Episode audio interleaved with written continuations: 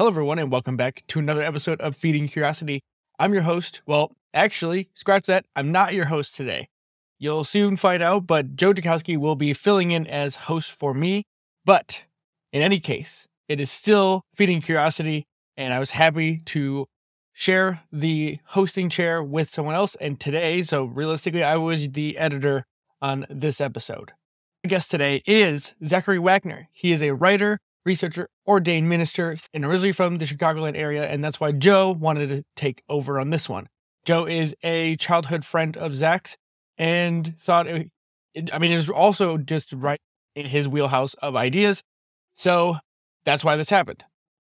Zach now lives in Oxford, England, where he is pursuing a PhD in New Testament studies at Keble College, University of Oxford. He also serves as the editorial director of the Center for Pastoral Theologians, where he co hosts the CPT podcast.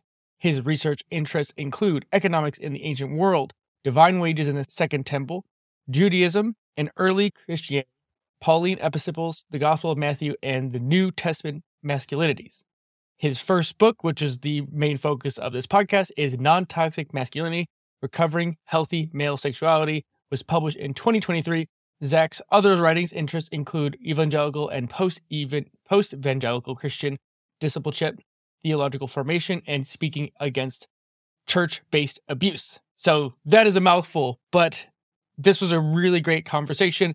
If you grew up in a religious world, you'll find a lot of this interesting. If you're interested in broadly how the entire Western world was set up, this will also be interesting to you. And from a more contemporary standpoint, if you're curious how we can think about men and masculinity in a post Me Too world, I think you'll also find um, a value here. This has been area of interest for mine, um, not really on the religious side of things, but how do men fit into this world where women have ever, ever changing um, amount of freedom and equal playing field in this modern world?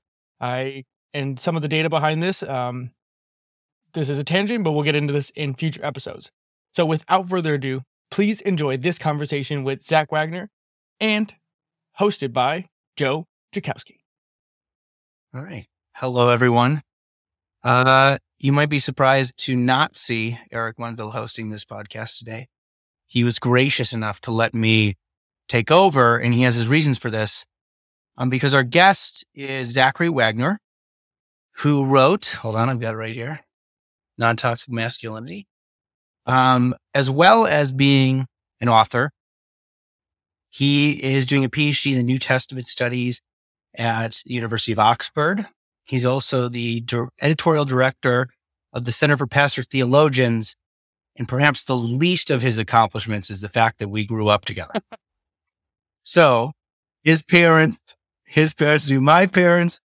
Um, we grew up in the same church and have some similar background there. And, still hang uh, on the regular Joe, man. They're they're they're palling out in 2023, which oh, is I cool. know. Yeah, like just shotgunning beers. it's crazy. Big kind of Coors Light boomer vibes. oh yeah, de- definitely. Yeah, it was like a white polo tucked into your uh your beige shorts and belt. I'm super well barbecue super endeared to that. All right, so tell me, um, first about your motivation to write the book? Yeah. Um, I mean, a few things. Oh, I, there was a moment, um, kind of in early 2021, there were a few stories that broke. I, I kind of allude to this in, in the introduction of the book. Um, but there's this kind of world famous evangelist, apologist preacher named Ravi Zacharias who passed away a couple years ago. And there was a story that broke, uh, kind of a long process of things coming up in late 2020 and early 2021, actually after he had passed away, where it came to light that this guy was like a, a serial, like, like mega creep, like sexual abuser would like go across the world and, um, like meet up with women and, you know, tell them if they like told anybody about this encounter that they would like be suffering God's wrath and all of this sort of stuff. And had, you know, hundreds of pictures of women on his phone sort of thing. And this is like this world famous, um, like one of the most famous kind of preachers in the world, honestly, um, and really respected kind of in the evangelical church and, you know, would preach and had led a lot of people to faith. So news comes out that this guy is a uh, major creep. Um, and yeah, a few other things, but the one that um, kind of really hit me in this moment was people may remember in early 21, early 2021, there was a shooting, um, mass shooting in the Atlanta area where this guy went around to a few different massage parlors and, uh, just started shooting people. And I think, I think eight or nine people died in that. Um, but he didn't die. He was arrested. And, um, during the kind of questioning with the police, uh, they're obviously searching for a motive and they ask this guy, like, Hey, why'd you do this? Why did you show up at these massage parlors and kill, um, these people? And, uh, what he said was, well, Hey, I'm a sex addict and I was doing a, a public service by eliminating temptation.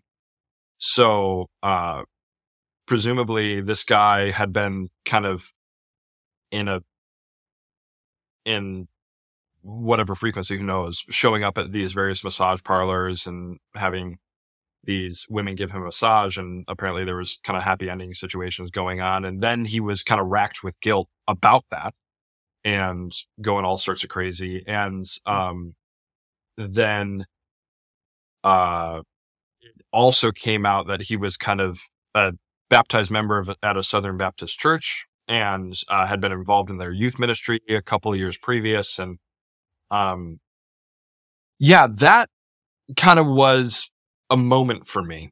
When I saw this guy make this statement like, Hey, these women were, um, were sexual temptation for me. Therefore I must kill them. I must like eliminate this temptation. And obviously that's very extreme and terrible, um, and disturbing, but the description of like women as temptation that needs to be kind of like somehow distanced or avoided. And this guy went to the conclusion like eliminated murder, which is super disturbing. I noticed in that logic like a certain kind of perverse resonance with the way that I was raised to think about sexuality, sexual temptation, and and women, frankly. Mm. Um, where there's this idea that uh, men are these kind of like hypersexual creatures. And the only way to avoid kind of indulging in these illicit sexual uh, behaviors is through avoidance. Um, so this guy took that to an extreme. So that just started me mm. processing a lot of things, including kind of uh, this this this series of scandals that were emerging within the the conservative evangelical church that uh, you and I both uh, grew up in. And a lot of times these scandals were of a sexual nature, like such and such famous family or pastor or this church knew about this child abuse and they covered it up, or this pastor actually, um, was addicted to this or that or the other thing, sexual. Um, and the, this was starting to emerge as a pattern. Um, so I was starting to ask some of those questions and I wrote up a little article and there was, um, uh, some positive response to that. Um, and, uh, yeah, so that's a bit of the inception of me thinking through this kind of emphasis on sexual purity. And then I'm sure we'll get more into this that I grew up with and connecting some of the dots to, uh, sexual violence and, um, the kind of scandals that I was seeing emerging in the church. Yeah. So I'm trying, I'm trying to think a little bit about when I was reading the book, I was, it was interestingly contextualizing for mm. me. I think that my experience is probably touch different than your own. It seemed not to me so much that, um, it wasn't like women, like I can't vouch for my memory, but it, the impression that I have is that women for me when I was young were just like, wow, what an amazing thing. Wow. Yes, all can't time. believe that exists. Um, but somehow the fact of my really admiration as a kid, um, was, uh, was viewed as sort of a negative thing. Yes. That the idea that um, this that this not not just that it wasn't taken as a note, like as a fact, as oh you're very attracted to that woman, um, maybe you should approach her, maybe you should do this, and maybe there's an appropriate way of approaching a woman, there's an appropriate way of engaging in that kind of a relationship. That wasn't exactly mentioned. It was more like you better just not Danger- go down that danger, road, and that to- to feel the attraction, let into feel the attraction. Right. This is a this is a dangerous thing. You're playing with fire. 100%. Right. Yeah. And I found that at, at that age, like junior high, high school, probably more high school, and I became much, much more involved um, in the church that I grew up in. Um, I found uh, that the only way I felt confident with with a woman was when I was denying her advances, Wow. and it was something like fascinating. that was the only appropriate way. Right. It was like the only way to appropriately engage in a relationship with a woman where I was doing the right thing was to always be um, in denial, an act of denial. Fascinating. And so that was, it was interesting to read this. And did uh, that- and if I can- if- now, part of why I wanted to. Yeah. If I can ask you, Joe, is that like, just because I'm curious, I think that's fascinating. Was that like a, I, this is like a holy way of living, or this is a manly way of living, or this is the right thing to do, or this is just, this is appropriate? Like, unpack that, like, just a little bit. I'm curious how you, fr- how you Yeah. framed that in your mind. Well, it didn't feel manly to me. I Yeah. can't, I can't think of any discussion that resonated with from my youth about what, about masculinity at all. Mm. I mean, nothing Uh, for, except from the secular world or from, um, or from the Christian world. I didn't, I was getting no conversation about what appropriate masculinity was. I can remember growing up seeing the prototype for toxic masculinity emerging, which was that to act in a masculine way to even, and this was a kind of a sh- more, I think I got more of the shaming from the more, the secular world than I actually did from the Christian Oh, world fascinating. which was that to approach a woman to hold the door to do these things are actually a form of oppression. I mean, Mm. th- that that isn't the language that was used at the time, but it's the same lineage, right? It's on the same Mhm. line. And so that's probably one piece. I think that the reason that that denial element was there was that I had a strong attraction to many women, as that any teenage boy does. And because it was strong, the only way I could, I could have power over the strong attraction um, that was an appropriate one in my moral worldview was denial. So instead of learning and mastering this and having the guidance of an adult figure or, um, like, you know, someone that you look up to or just an older male being like, okay, listen, we need, you're going through something. You're a teenager. Let me just tell you how to navigate the situation in an appropriate way. It was never this common sense, Totally. like way of thinking about it. It was very much blown up and it was, this is of um, divine importance. So that's my impression. Yeah. Yeah. And I think in terms of like the essence and the kernel of it, whatever metaphor or language you want to use there, I think that's not dissimilar. You know, you talked about our, our approach or our experiences of purity culture or however you want to define it being different. But I think that what I'd identify there is a fear of sexuality um, where I think a lot of times for boys and girls in a different way, but in a unique way for boys, um, if as as you grow up in a church context, certainly, but even in the broader culture, I think there's a there's a sense that hey, you're going to start feeling this stuff, and that's something to be afraid of and it's dangerous and it's and and I think that's just a fine line between that and it's bad. Um and you're bad for feeling Yeah. those things. And your body is dangerous and um and it's funny like there's this kind of ambivalence because I think you know in the context that I grew up in there was definitely like no no no guys like sex is like good it's a gift from God and like these sexual feelings that you have are good but it's eh, like the flip side of it is also like, but it's terrible and it will ruin your life if you use it wrong. and there's like a kernel of truth there. I think people like you make foolish like sexual decisions, and this is why like teens need. You know, you're talking about adult figures. Teens need guidance on this. Certainly, like wasn't it wasn't wrong of Christians to be like, hey, we should help teenagers like live wisely in terms of their sexuality. That wasn't like a wrong impulse.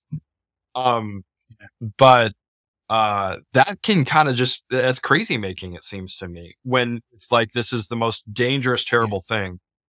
And but also it's like this beautiful gift from God. Eventually, maybe if you get married, you'll have this kind of like awesome, beautiful sex life with this only like one person that you've ever um interacted with sexually, and that's the recipe. That's the recipe to like the best sex you can possibly have. Um, which was the messaging that I got a lot. And, you know, in, in the, in the book, I talk about how that didn't exactly pan out for me. Um, but, uh, yeah. And I think that betrays, um, yeah, maybe an unhelpful, um, emphasis or approach to sexuality um, suggested to me. Hmm. So where do you where do you think that this comes from? Like I I there's the tantrics have no problem with the way that they navigate sexuality. We, I know that Christianity seems to have a bit of a neurosis of this and has for some time. I think it was particularly in that sexuality is an act of the body, and there's something about the body that doesn't sit right in Christianity. When I look back, I know there's talks. I think it was uh, uh, Pope Innocent III had some choice words about the body. I mean, all sorts of people. I don't remember if it was Augustine or also yeah, like I, I want to say it was Augustine said something like, "We're born between piss and shit." yeah, I don't know Augustine what, well enough. What a way to put it, man. yeah, I think. Well, that brings up something. So I'm curious. Sure. Yeah, I think arguably, um, Christianity is a radically, um, body affirming religion. Um, which might sound surprising to some people listening or might sound surprising to you. But the narrative that like God made the world as good and then God the Son became incarnate in Jesus. Um, and then, uh, the ending, the ending of the Christian story in the future is the belief our bodies will be raised and redeemed. So it's kind of like physical creation is good all the way across in the Christian narrative. Um, but early in the church's history, um, and I talk about this a little in the book, early in the church's history, there was a arguably corrupting influence of, uh, this is simplifying, um, but a Platonic dualism that viewed materiality as corrupt and um, lesser than spiritual reality. So you think about Plato and the kind of denigration of the physical and the orientation towards, excuse me, orientation towards the, the forms as the kind of ideal that um, humanity is is the, you know, the imperishable soul is the good stuff and the perishable body is the bad stuff. And there's a certain way of reading the apostle Paul where it seems to be that he's saying exactly that sort of thing.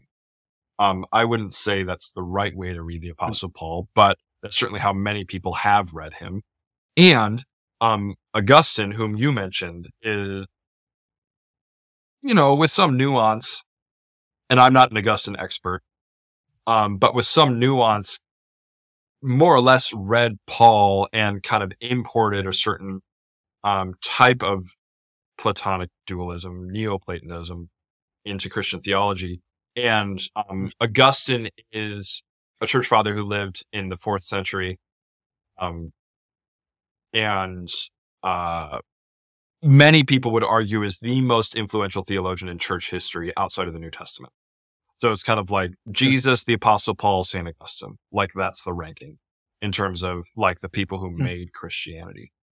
Um, so Augustine kind of codified a certain skepticism about the body in Christian practice, in Christian theology, in Christian thought.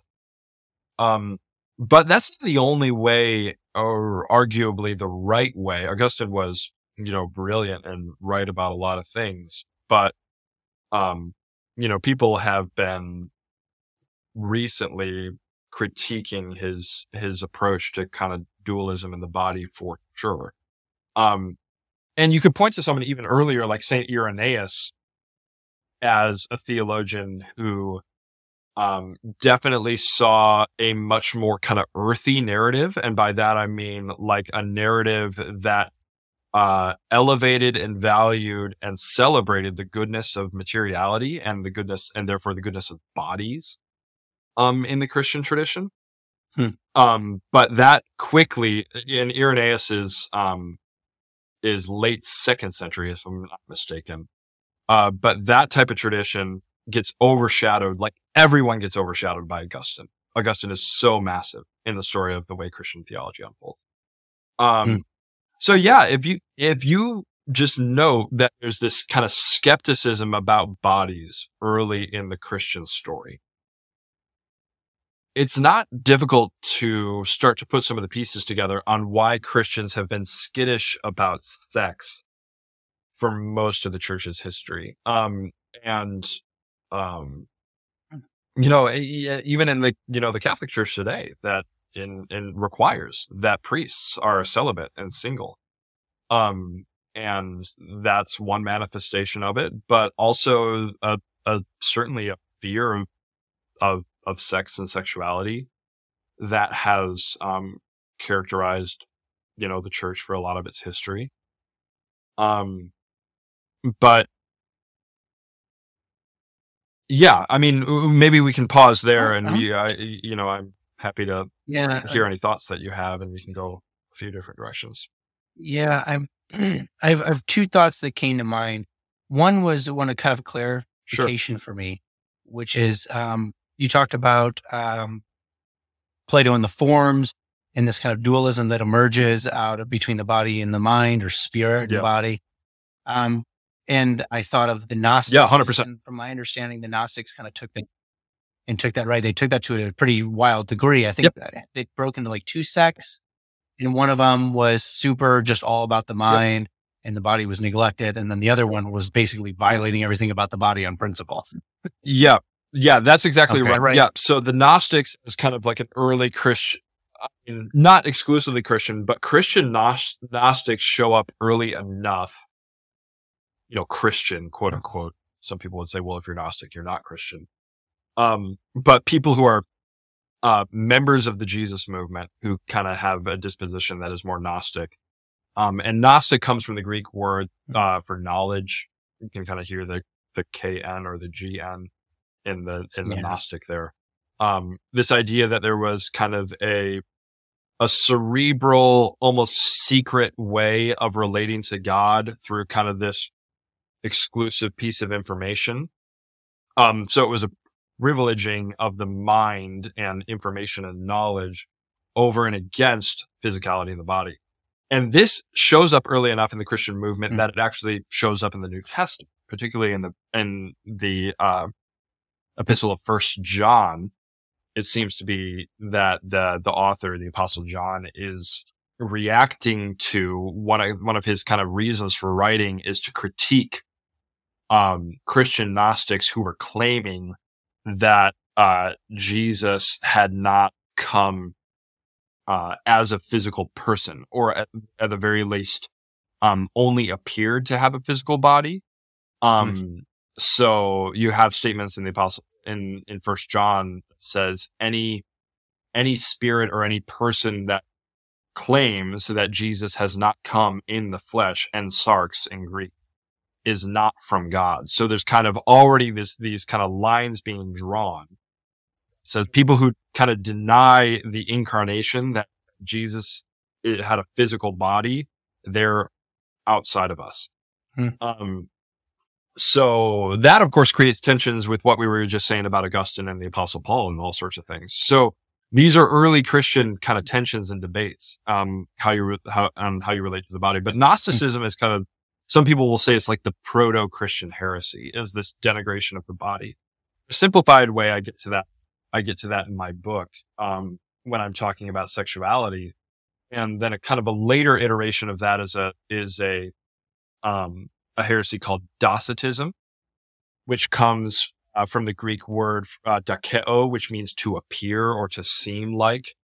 Um, so Docetism is the belief that Jesus actually didn't have a body; he only appeared to be human. He wasn't actually human. Um, and the motivation behind that is because human bodies are evil. So a, a you know an exalted being like mm. a god couldn't couldn't be in a human body. It would be a denigration to that being. Um, and then okay, is that is that a splinter off of Gnosticism, or are these parallel? It's later Docetism. Yeah, it, it's kind of in the same genealogy, I guess you could say. I don't know. I'm not super super clear on the history. It's not my it's not my um, area of expertise. Yeah. Um, but yeah, I mean they're they're connected certainly. Um, in at least in the terms of kind of the genealogy of ideas. Um, so the way I connect that to sexuality is I I think kind of Christians today, in as much as we kind of like feel icky or distrust or kind of like about um, our sexuality. And if we apply that to Jesus, because kind of the orthodox, um, the orthodox, uh, position, belief on Jesus shakes out to be in the third and fourth century that Jesus was fully divine, fully human, had a fully human body, um, just like us. So I say, well, that means he had a, you know, obviously a sexual body. That's not trying to be pervy or anything like that. It's just like, hey, he was, he was a dude. Like, you know, this right. is part of being a male human being. Um, but I think a lot of Christians, if they think like, Jesus had a sexual body or Jesus, you know, in all likelihood would have experienced some sort of sexual or erotic desire. Who knows what that looked like for him? Um, that kind of like makes us feel like, oh, no, that's not the sort of thing that I can imagine Jesus participating in. I'd argue that's a, that's a kind of modern day Gnosticism. If we've kind of like dehumanized Jesus such that we've made his sexuality something that we cannot combine with his sinlessness or his divinity or something like that. I think betrays a, a certain kind of modern docetism. Like, yeah, Jesus looked human, but he wasn't actually mm. human. Um, so that's some of the connection connections that I make there. That's yeah, that's fascinating. There's a um an author, psychiatrist, a guy named uh, Iain McGilchrist. Yes, i am familiar with brilliant. Yeah. I mean, okay, so he wrote a book called The Master. Oh yes, yes, yes, yes. About the relationship between the. two I haven't read it, but it's Great. on my like. Okay, have you? I have haven't. No, but it's on my like oh, list man. for the next couple years if I can get to it. So yeah, I'm familiar with the thesis, but it is it is worth. Yeah. Yes. so he's trying to describe the relationship between these two hemispheres. The right hemisphere is about being, and the left hemisphere is about doing is a simple way to put it. So the right hemisphere takes an impression of the world. Bang. Here's what the world looks like as it is. And organizes that information perceptually and starts to hand it over to the left hemisphere. And the left hemisphere likes to identify things. So it gives them names. He goes bang, bang, bang, gives it all these names. And then it'll start to abstract them out of their context. Now that it has a symbol to represent the actual uh, constituent parts of that experience, it can pull them out and start moving them around. And it's like a child taking apart a remote control to figure out how it works. And then it can, when super abstract, it can literally manipulate all these things because they're and sometimes just a symbol and no longer the experience itself. And then with the abstraction, it can bring that back to reality, overlay it on reality and use what it learned to manipulate reality. But because it's about doing, the left hemisphere is about doing, um, it grasps things. It's about manipulating. It's about um, uh, playing with these kinds of things. is actually sort of a predatory part of the brain. Mm. So like birds, because they have their eyes on different sides of their head. Um, when they're when they're just looking around, they'll use their left eye, which is connected to their right hemisphere. So yep. the right hemisphere is looking around. But when they need to pick up a seed, they'll turn it and use their right eye, left hemisphere to Oh, grab it. fascinating. And so these things operate in different ways. And humans will do this too. You can cover people's eyes and have them reach into something that they can't see and try to grab an object. If you have them do it with their right hand, they'll grasp at it. If you have them do it with their left hand, they'll explore. They'll go like this, like feel for it, feel it out. And so what the left hemisphere does is it can get into this place. It's like this Baudrillardian, that's how you say it, hyper reality, where it's just a hall of mirrors and just abstractions off of abstractions after abstractions. And they're pure and they're perfect Yes. and they're everything about them is like sort of divorced from reality though. And so what I'm hearing and what you're describing about this kind of um, Gnostic and Docetism uh, way of Docetistic Yeah, look- exactly. way of looking at the right. world, um, it is it's very abstract that it seems not it, it disconnects it uh, snaps Yeah. the thread from abstract idea down to concrete reality. which leads to a distrust of the body, which I think is again. We talk about Right. things that are crazy making. I think that's pretty pretty fundamental. If you're all in your head and you can't trust your body, there's a Yeah. privileging of the kind of Yeah, and it and it has to be.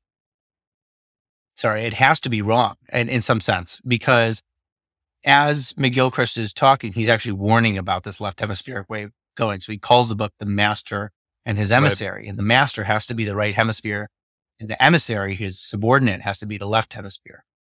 And the reason for that is because, oh, it's so good.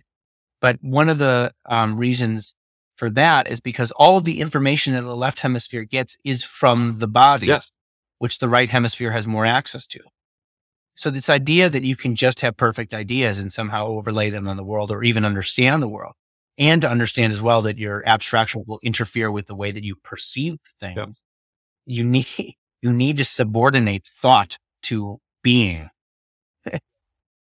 Absolutely. And it, uh, you know, uh, and I'm going to keep saying over and over that I'm not an expert in any of this, but this is a you know fundamental debate that shakes out down into kind of like early modern philosophy as well with Descartes and um, yeah. oh gosh, who's the um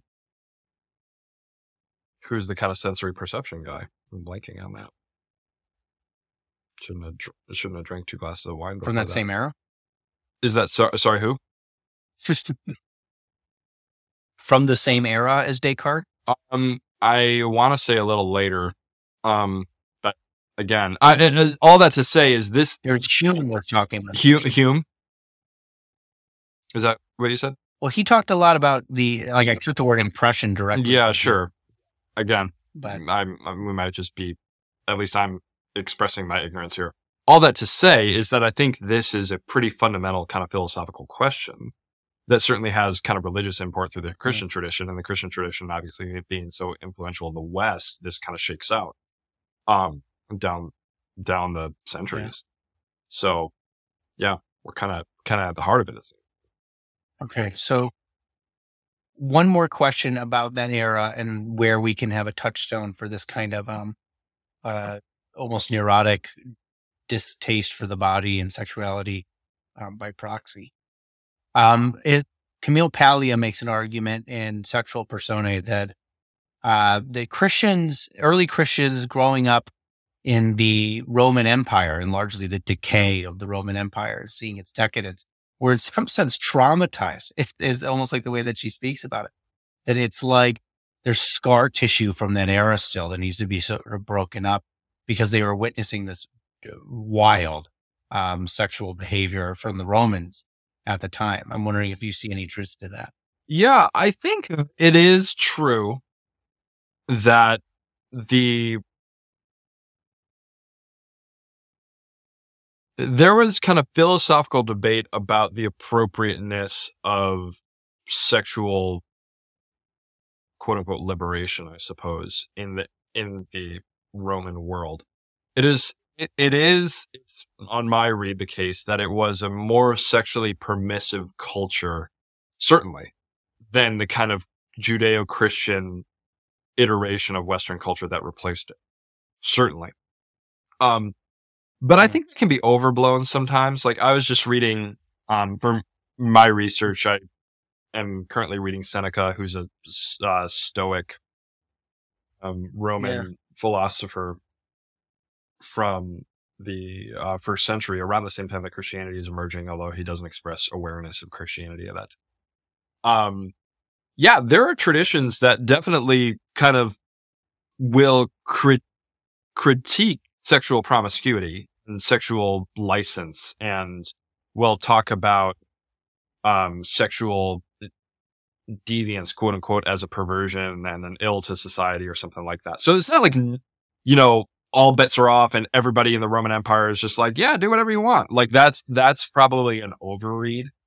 Um, but it was, I think, you know, you want to talk about quote unquote paganism. It was a more sexually permissive culture, certainly. And you see, uh, reactions in the New Testament, um, where, you know, Romans 1 is probably the uh, best example where the apostle Paul is like, yeah, all these kind of pagans out here, these Gentiles are doing all sorts of crazy pervy things. And that's why God's going to judge them. Like that's a kind of critical um, Mm. read of what Paul is doing in Romans chapter one.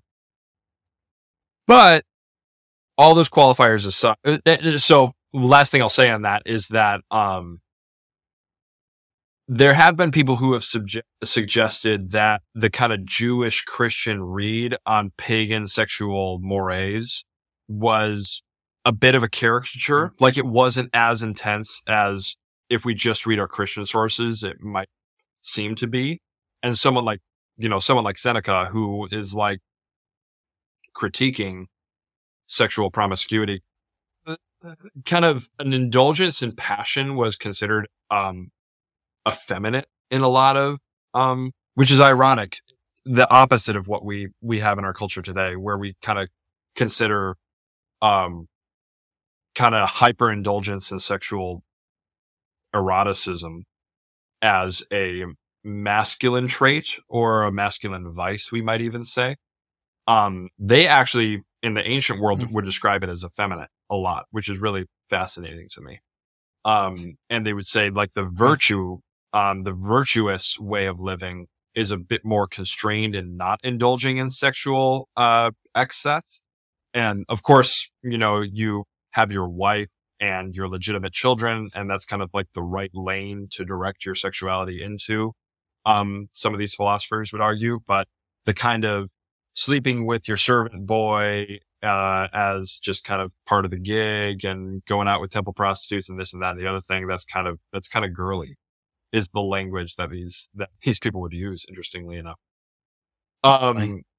so yeah long kind of meandering answer to say that bottom line all those qualifiers aside is i think it is the case the emergence of christianity into the roman empire and then the, as the kind of kind of foundation for western civilization does represent i'd argue a mainstreaming of jewish sexual ethics and jewish sexual ethics were much Hmm. more contained um and uh very strictly prescribed through um like the codes of leviticus that kind of have all the the nasties that it's like these are abominations to god that includes you know things like incest and homosexuality and any number of things um and there's a very kind of Hmm. clear boundary markers in judaism that would have been kind of up for debate in the roman world. Not it's not to say that no one would have condemned those things and it was just kind of all bets are off but there were very clear kind of sexual ethical boundaries in the Jewish tradition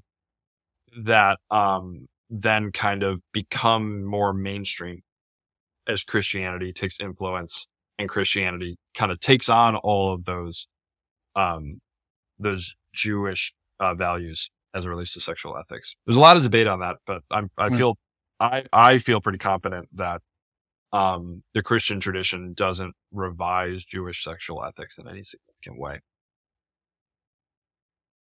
Huh, that's interesting. Okay, so there's an interplay here going on between uh, like traditional uh, Christian culture, their focus on the body. There's a debate about the body, whether it's good or bad, and you have that pulling it up for hundreds of years. You also have some influence from the Roman Empire, or paganism, probably more appropriately, um, in the way that uh, at least Jewish culture was interacting with that, and that carries on. Hmm.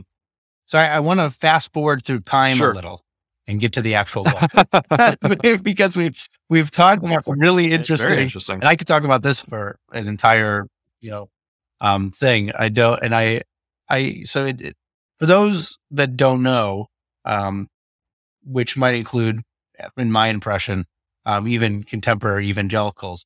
Can you just tr- give us a trace of the lineage of evangelical Christianity of the kind that we grew up in, right back to the founding? Like just touch the big points. Sure, yeah. Um, well, there's a couple places you can start it. The first would be kind of um, the awakening movements and revivalism of the first and second Great Awakening, um, going back to around a little before the founding of the United States, actually, before the American Revolution. Um, and that's associated with uh, preachers like um, George Whitefield and Jonathan Edwards, who um, Jonathan Edwards is the uh, grandfather of Aaron Burr of uh, the Hamilton musical fame. Fun fact. Um, uh, and then the Second Great Awakening. So these are these movements that are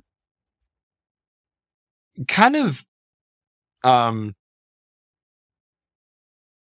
yeah, they're characterized by people showing up and listening to a preacher talk about, like, hey, I know you guys are all kind of nominally Christian. You grew up believing, but if you don't have this personal faith and you, you're like, you're going to hell and you need to make sure that you believe uh, in the true gospel. And it's just this kind of, kind of this, this, this very revivalist vibe where you show up and you listen to a preacher and then you cry and you confess your sins and you, uh, and you uh, feel really badly, and then you have a born again experience. Um, not every iteration of Christianity has looked that way. Um, that might seem very familiar to some people, um, as like, well, that's what Christianity is like, isn't it? No, but it's not. Hasn't always been that way. Um, so the revivalist movements are really influential, but then uh, later in the late 19th century, there was the rise of kind of German um, higher critical readings of the New Testament.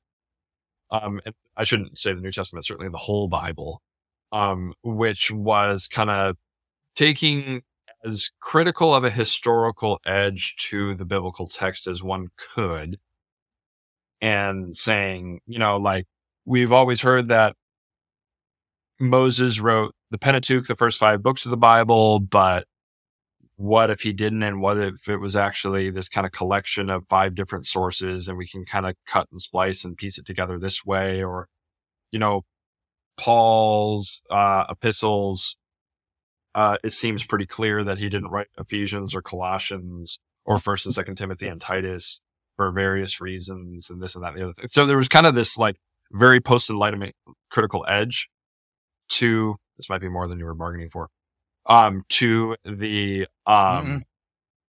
to this German scholarship. And then in the early 20th century, there's an, a mostly American, also kind of British movement that responds to that. Um, that's often called fundamentalism. So fundamentalism is like a return to a more traditional, quote unquote, conservative way of, um, viewing the biblical text, which is like, you know, the church has always believed that Paul wrote all the epistles that we associate with Paul's name, and the Germans are uh, kind of doing this godless thing where they're thinking that they know better than the Bible, but uh, this is a conservative, revivalist, um, gospel centered, cross centered, activist, pragmatist movement that emerged in the earliest 20th century that's Hmm. often associated with fundamentalism. And literally, there's a collection of papers called the Fundamentals, um, which is kind of going down a laundry list. You can you can Google this and look it up on Wikipedia. Going down a laundry list of different kind of issues having to do with biblical inerrancy or inspiration or authorship or science and faith and reason and all sorts of things, and kind of taking a a pretty conservative stance on all of those things and and situating that within this revivalist tradition part of the protestant tradition um and that what I've just described is the root of what most people think of as mainstream evangelicalism today. Um, there's a lot of that things that we can see mm. about evangelical Christianity that are tied back to that. Um, and we could get into some of those, but that's a bit of the history. And then in the second half of the 20th century, um, this kind of fundamentalist segment of Christianity becomes much more politically activist. Um, this is the rise of the quote unquote religious right, um, particularly in the 1980s and late 70s and very influential into the 90s and the early aughts. Um, these are the people who got, um, Reagan elected. Like Reagan was the first kind of, yeah. um, presidential candidate to tap into this kind of moral majority religious right um, thing that is associated with American and evangelicalism, such as it is. And then this is also okay. um, this is very keep going. Oh, I was going to say this is very interesting, particularly the fundamentalism part. My impression had been, or I should say, my hypothesis was that um, that some of this traces back this kind of fundamentalist way of thinking traces back to the um, Reformation, and that when upon witnessing the uh, corruption of the church, um, yep. everybody asks, begins to ask, uh, where where is the true Christianity? 100%. Where does that lie? What is the foundation that we can rely yep. on here? And then suddenly they all turn to the text, which is now easily available to them, and then that creates a kind of fixation on the wording and these. I mean, that's ex- that's exactly right. yeah, that that's plausible? exactly right. You just kind of gave the pre the mm. prequel to everything I said. So if you want to kind of situate it within the wow, within the 2000 year history of the church, there's kind of um the the Catholic Church, which is doing battle with some of the heresies like Docetism that I was describing in the first kind of 500 years.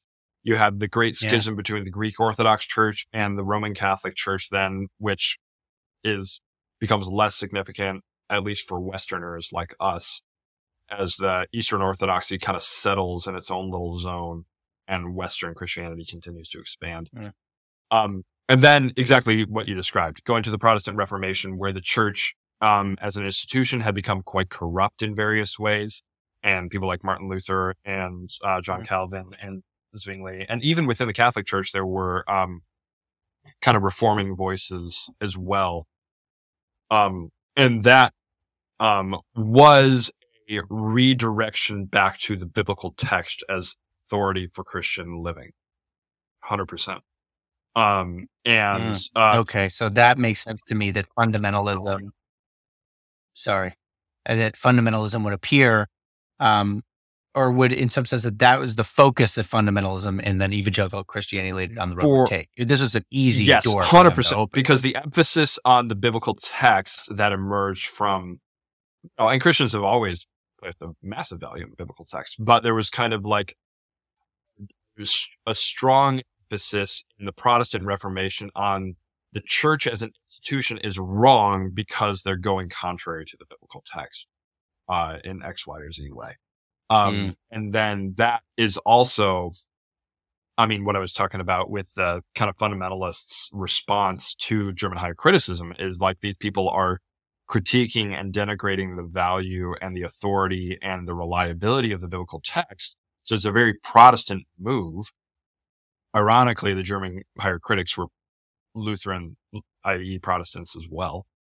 Um, but there's a kind of very reformational move when you when you see the authority of scripture being undermined, um, to react strongly to that and say that's not the true Christianity. If you're, if you're getting off the rails from, um, what we view as the, the clear reading of the biblical text. Fascinating. Okay. So what we have so far is a pretty nice picture, which is that there are historical reasons for the development and suspicion of the body and a bunch of debates about this for a whole bunch of reasons that traces its way up through Protestantism, which has a particular focus on the text that translates all the way to the fundamentals. Um, and then so the question becomes about purity mm-hmm. culture. Mm-hmm. Did purity culture arrive out of a explicit reading of particular parts of the Bible? Oh man, what a good question. I my hot take is no. Um ironically, I think um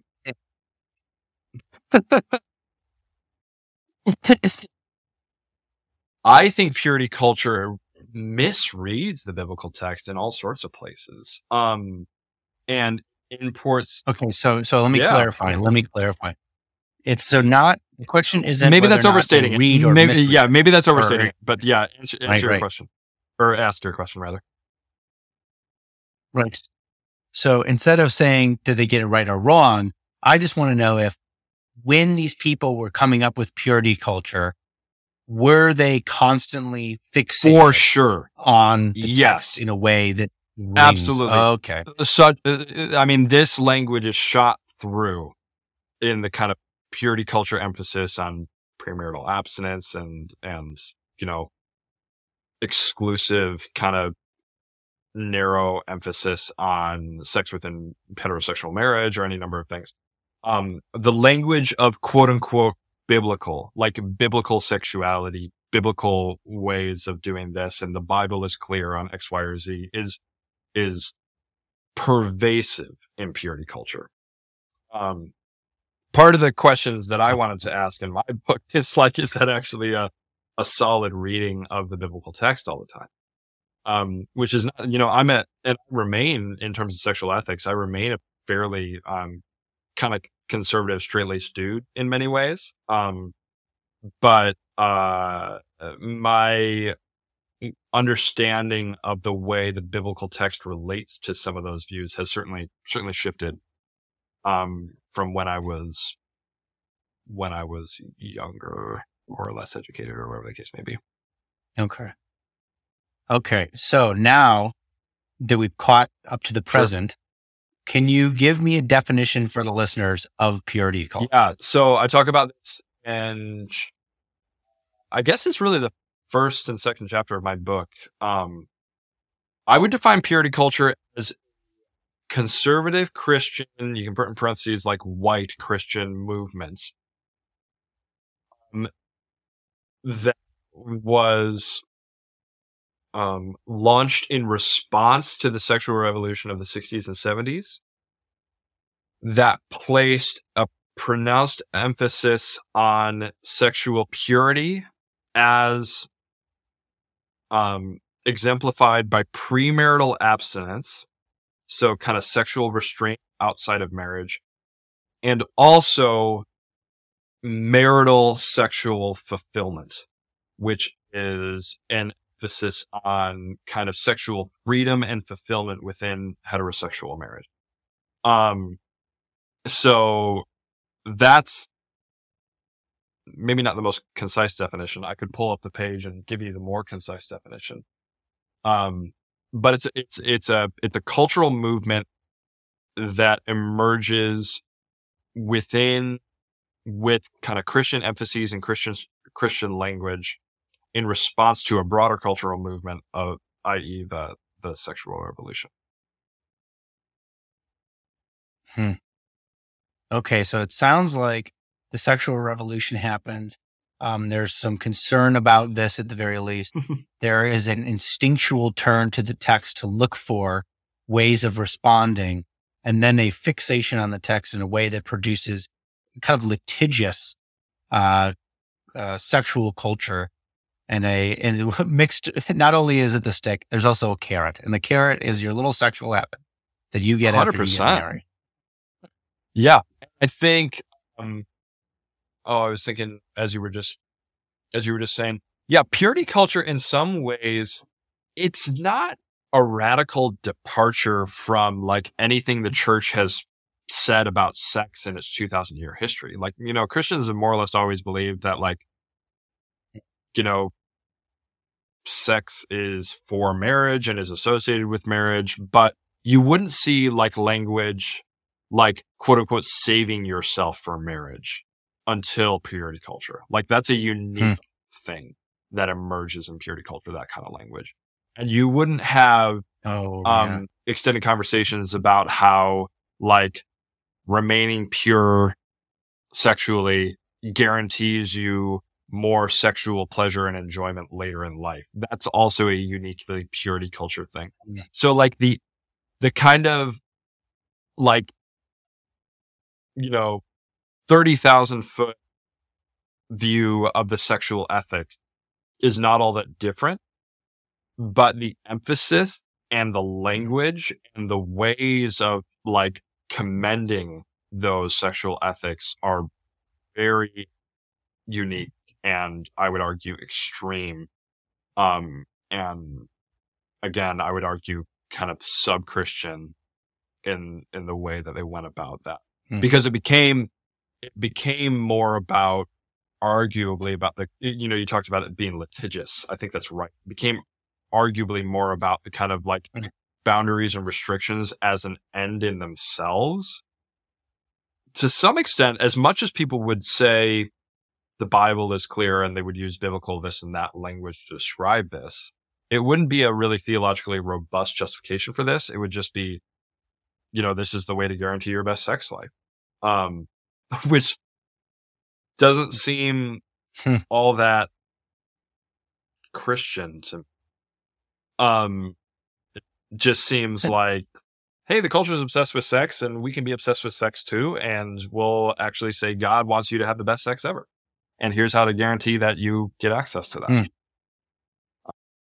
Oh yeah. Okay. So I remember you talking about in the book that part of purity culture ends up being this kind of um, step by step program. Here's your five step Totally. program to the best sex you've ever had in your life. And so that The- this, this the best sex the best sex you've never had actually because you're supposed to be saving yourself Ouch. But uh, which says something about how the fantasy's always better. But but But I mean, I don't Um, want to sit on that first. Uh, I don't want to sit on that, is- but I think there's something Yeah. interesting there. It, like you you talk about the, the like whatever you dream up in your mind sexually or this kind of erotic fantasy is going to outstrip any any reality that could ever exist anywhere. Um, so that's a recipe for uh, some bad news. I think if you're like hyping up marital sex as this like it's going to be everything you ever dreamed of it, uh, dreamed it could be, to, and you say that to a bunch of people who have never had sex Yeah. before. Um, and then would you say it's um, idolizing 100%. 100%. sexuality? Yeah, no doubt. I mean, and Christians Mhm. love to say that the culture idolizes sex and sexual liberation and sexual identity, and LGBT people are making sexuality their identity. But one of the things that I want to emphasize in the book is like, I mean, Christians do that too. Like, um, we've just kind of like Jesusified our idolatry of sex, and we put the word biblical biblical in front of it. Um, but Hmm. it's idolizing all this. I would argue. Okay. I have a question about some of the the authors that helped push um, this thing that were really influential with purity Mhm. culture. Um, but it's going to take a little explanation to make sense where I'm Sure. from. So I think that we're all still a bunch of alchemists. What I Yeah. mean is, is that the alchemists had their magnum opus, their great big project that they were trying to do, and it had two elements to it. One was the rebis, and the rebis was half male, half female. It, in some sense, was trying to embody all good things, and it was a representation of that. And it's a symbol of the perfected person, right? And so they have, as a means of arriving at this perfected person, the philosopher's stone, and the philosopher's stone is a piece of material. So they start to dream up this idea that the way to perfect humanity is in the material Mhm. world. And now science emerges out of that. But I also kind of see that we're all still playing the same game. I meet all these scientists and these philosophers and I read what they do. And it becomes so obvious to me to some degree when reading their books that they're trying to perfect themselves. And that to some degree, their philosophy has less to do with the natural world, even if it is perfectly internally coherent, rational, and even functional or not. Um, it's an attempt to get at something that a person is missing. And I'm not so sure we made ourselves so wholly rational. And then in some way that we're still trying to fix ourselves through some intellectual gain.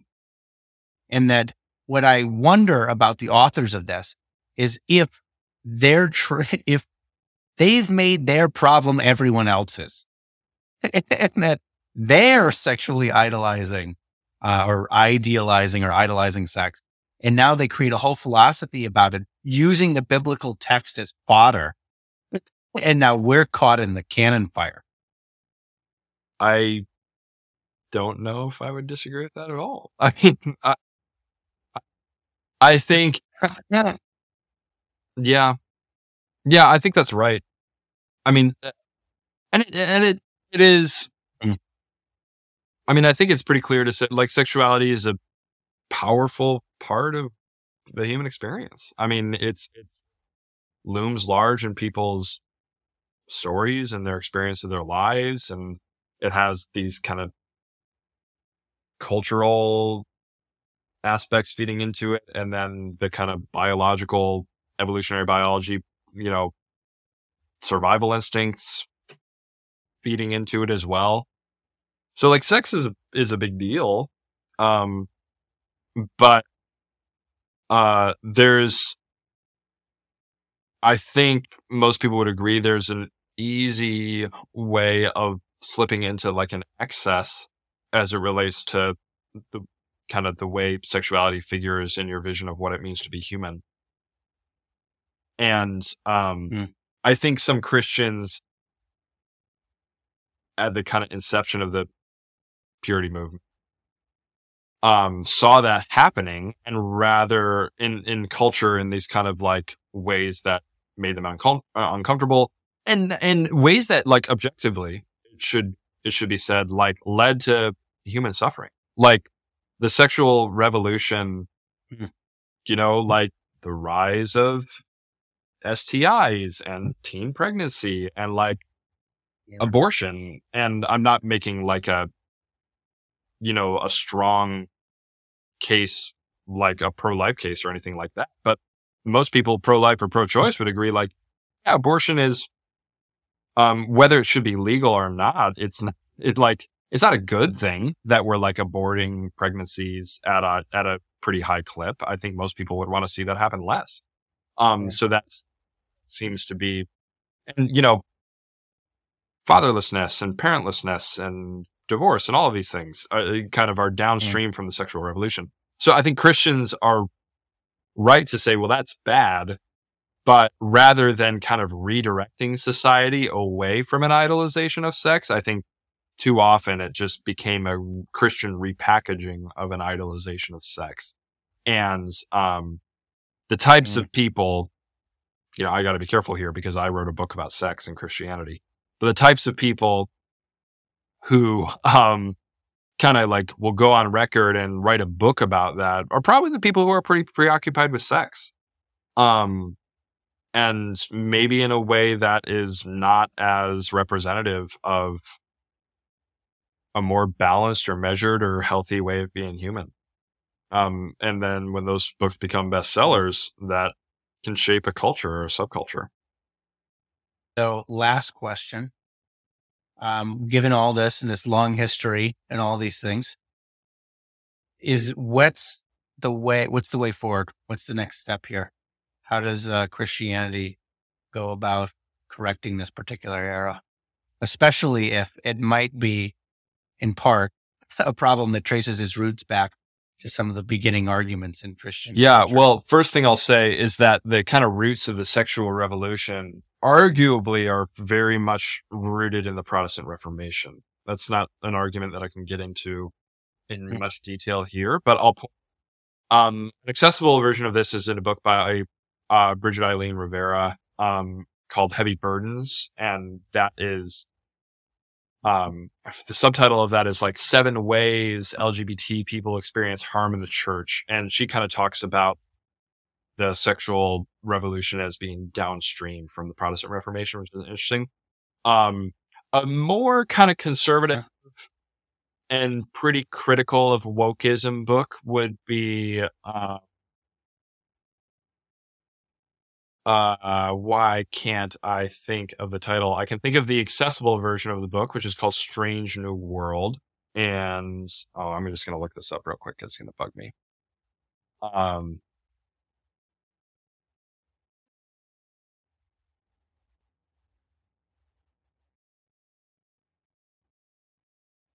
um, Carl Trueman, Strange New World. which is he's a Christian kind of historian theologian. Um, but then there's a bit more of a heady version of that book that he published first called there it is the rise and triumph of the modern self. Um, which is kind of a historical rooting of the sexual revolution. I would argue if you really want to get into the weeds and jump past all of that in this book i have right here um, should do this guy charles taylor sources of the self who is a um a Catholic, if I'm not mistaken, Roman Catholic philosopher that traces the kind of modern idea of what it means to be a self, um, which has a lot of implications for sexuality and stuff like that. And I would say Trueman is reacting and using Charles Taylor as sources of the self a lot. And I'd just say go back to the source. Um, no pun intended okay, what do we do? How do we move forward from here? um, I would argue that I, argue in my book that Christians need to recapture a vision of what is dehumanizing about their view of sex and then pivot to a rehumanizing vision of what it means uh, to be sexual. So any way of interacting or thinking or viewing um, other people that reduces them to their sexuality or dehumanizes them. And of course, like sexual abuse is a very clear like dehumanization of another person. You're kind of like violently um, asserting your desire to receive pleasure from another person and um, asserting that over them in a way that uh, dehumanizes them. But I would argue it dehumanizes the abuser as well um, because to like view yourself as kind of like indulging in animalistic sexual urges and not being able to help that and live in a more dignified way is a subhuman view of yourself. Um, and there's a lot that Christian theology would have to say about that. Um, but I mean, all manner of things, uh, like a hyperfixation on women's clothing or uh, sexual conquest, including sexual conquest in the form of like, I need to like find a hot spouse and marry that person.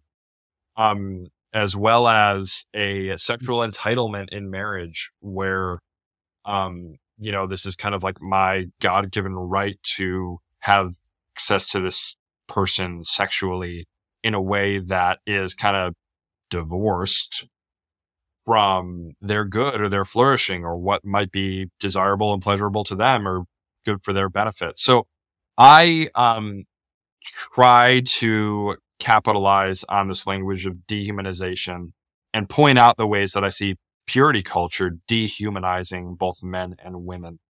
Um, and then say a real kind of pivot to the Christian story that I see in the story of Jesus and his death and resurrection is a story of rehumanization. It's a story of becoming more human, not less human. Um, and it's not a story about kind mm. of, um, uh, accommodating to your basest sexual urges and finding like a space that God approves of where you can live out your dehumanizing sexual urges. It's actually about maturing into a more, uh, noble and human expression of your sexual, of your sexual humanity. Um, yeah, so that's that's mm. maybe a little little summary. Yeah, I like that. And if people can, uh, if they want to learn more, non-toxic masculinity, recovering healthy male sexuality by Zachary Wagner, you can get this at InterVarsity Press. Yeah, if you're listening to this before April 4th, ivpress.com is the best way to get it. They'll ship it to you right away. Amazon has them in a holding pattern uh, where the official release date isn't until April 4th. But if you're listening to this near or after that, you can go ahead and order it wherever you want. But IVP, ivpress.com is the quickest way to get it right now. Okay, and if people want to follow your work or whatever you're doing, where they can they? Yeah, I mean the best place, the, the place where I'm active is Twitter. Um, so my handle on Twitter is Zachary C Wagner. Um, Z A C H A R Y C W A G N E R. Um, and then that same ZacharyCWagner.com is my personal website, so you can find me there. All right. All right. Thanks for listening, everybody. Thank you for uh, coming. Yeah, thanks Zach. so much. This was a lot of fun. Thank you all for joining in on the podcast. If you're hearing my voice right now, that means you've made it all the way to the very end of the podcast. So if that is the case, please consider liking, subscribing, and checking out any of the other videos or topics we cover here on Feeding Curiosity.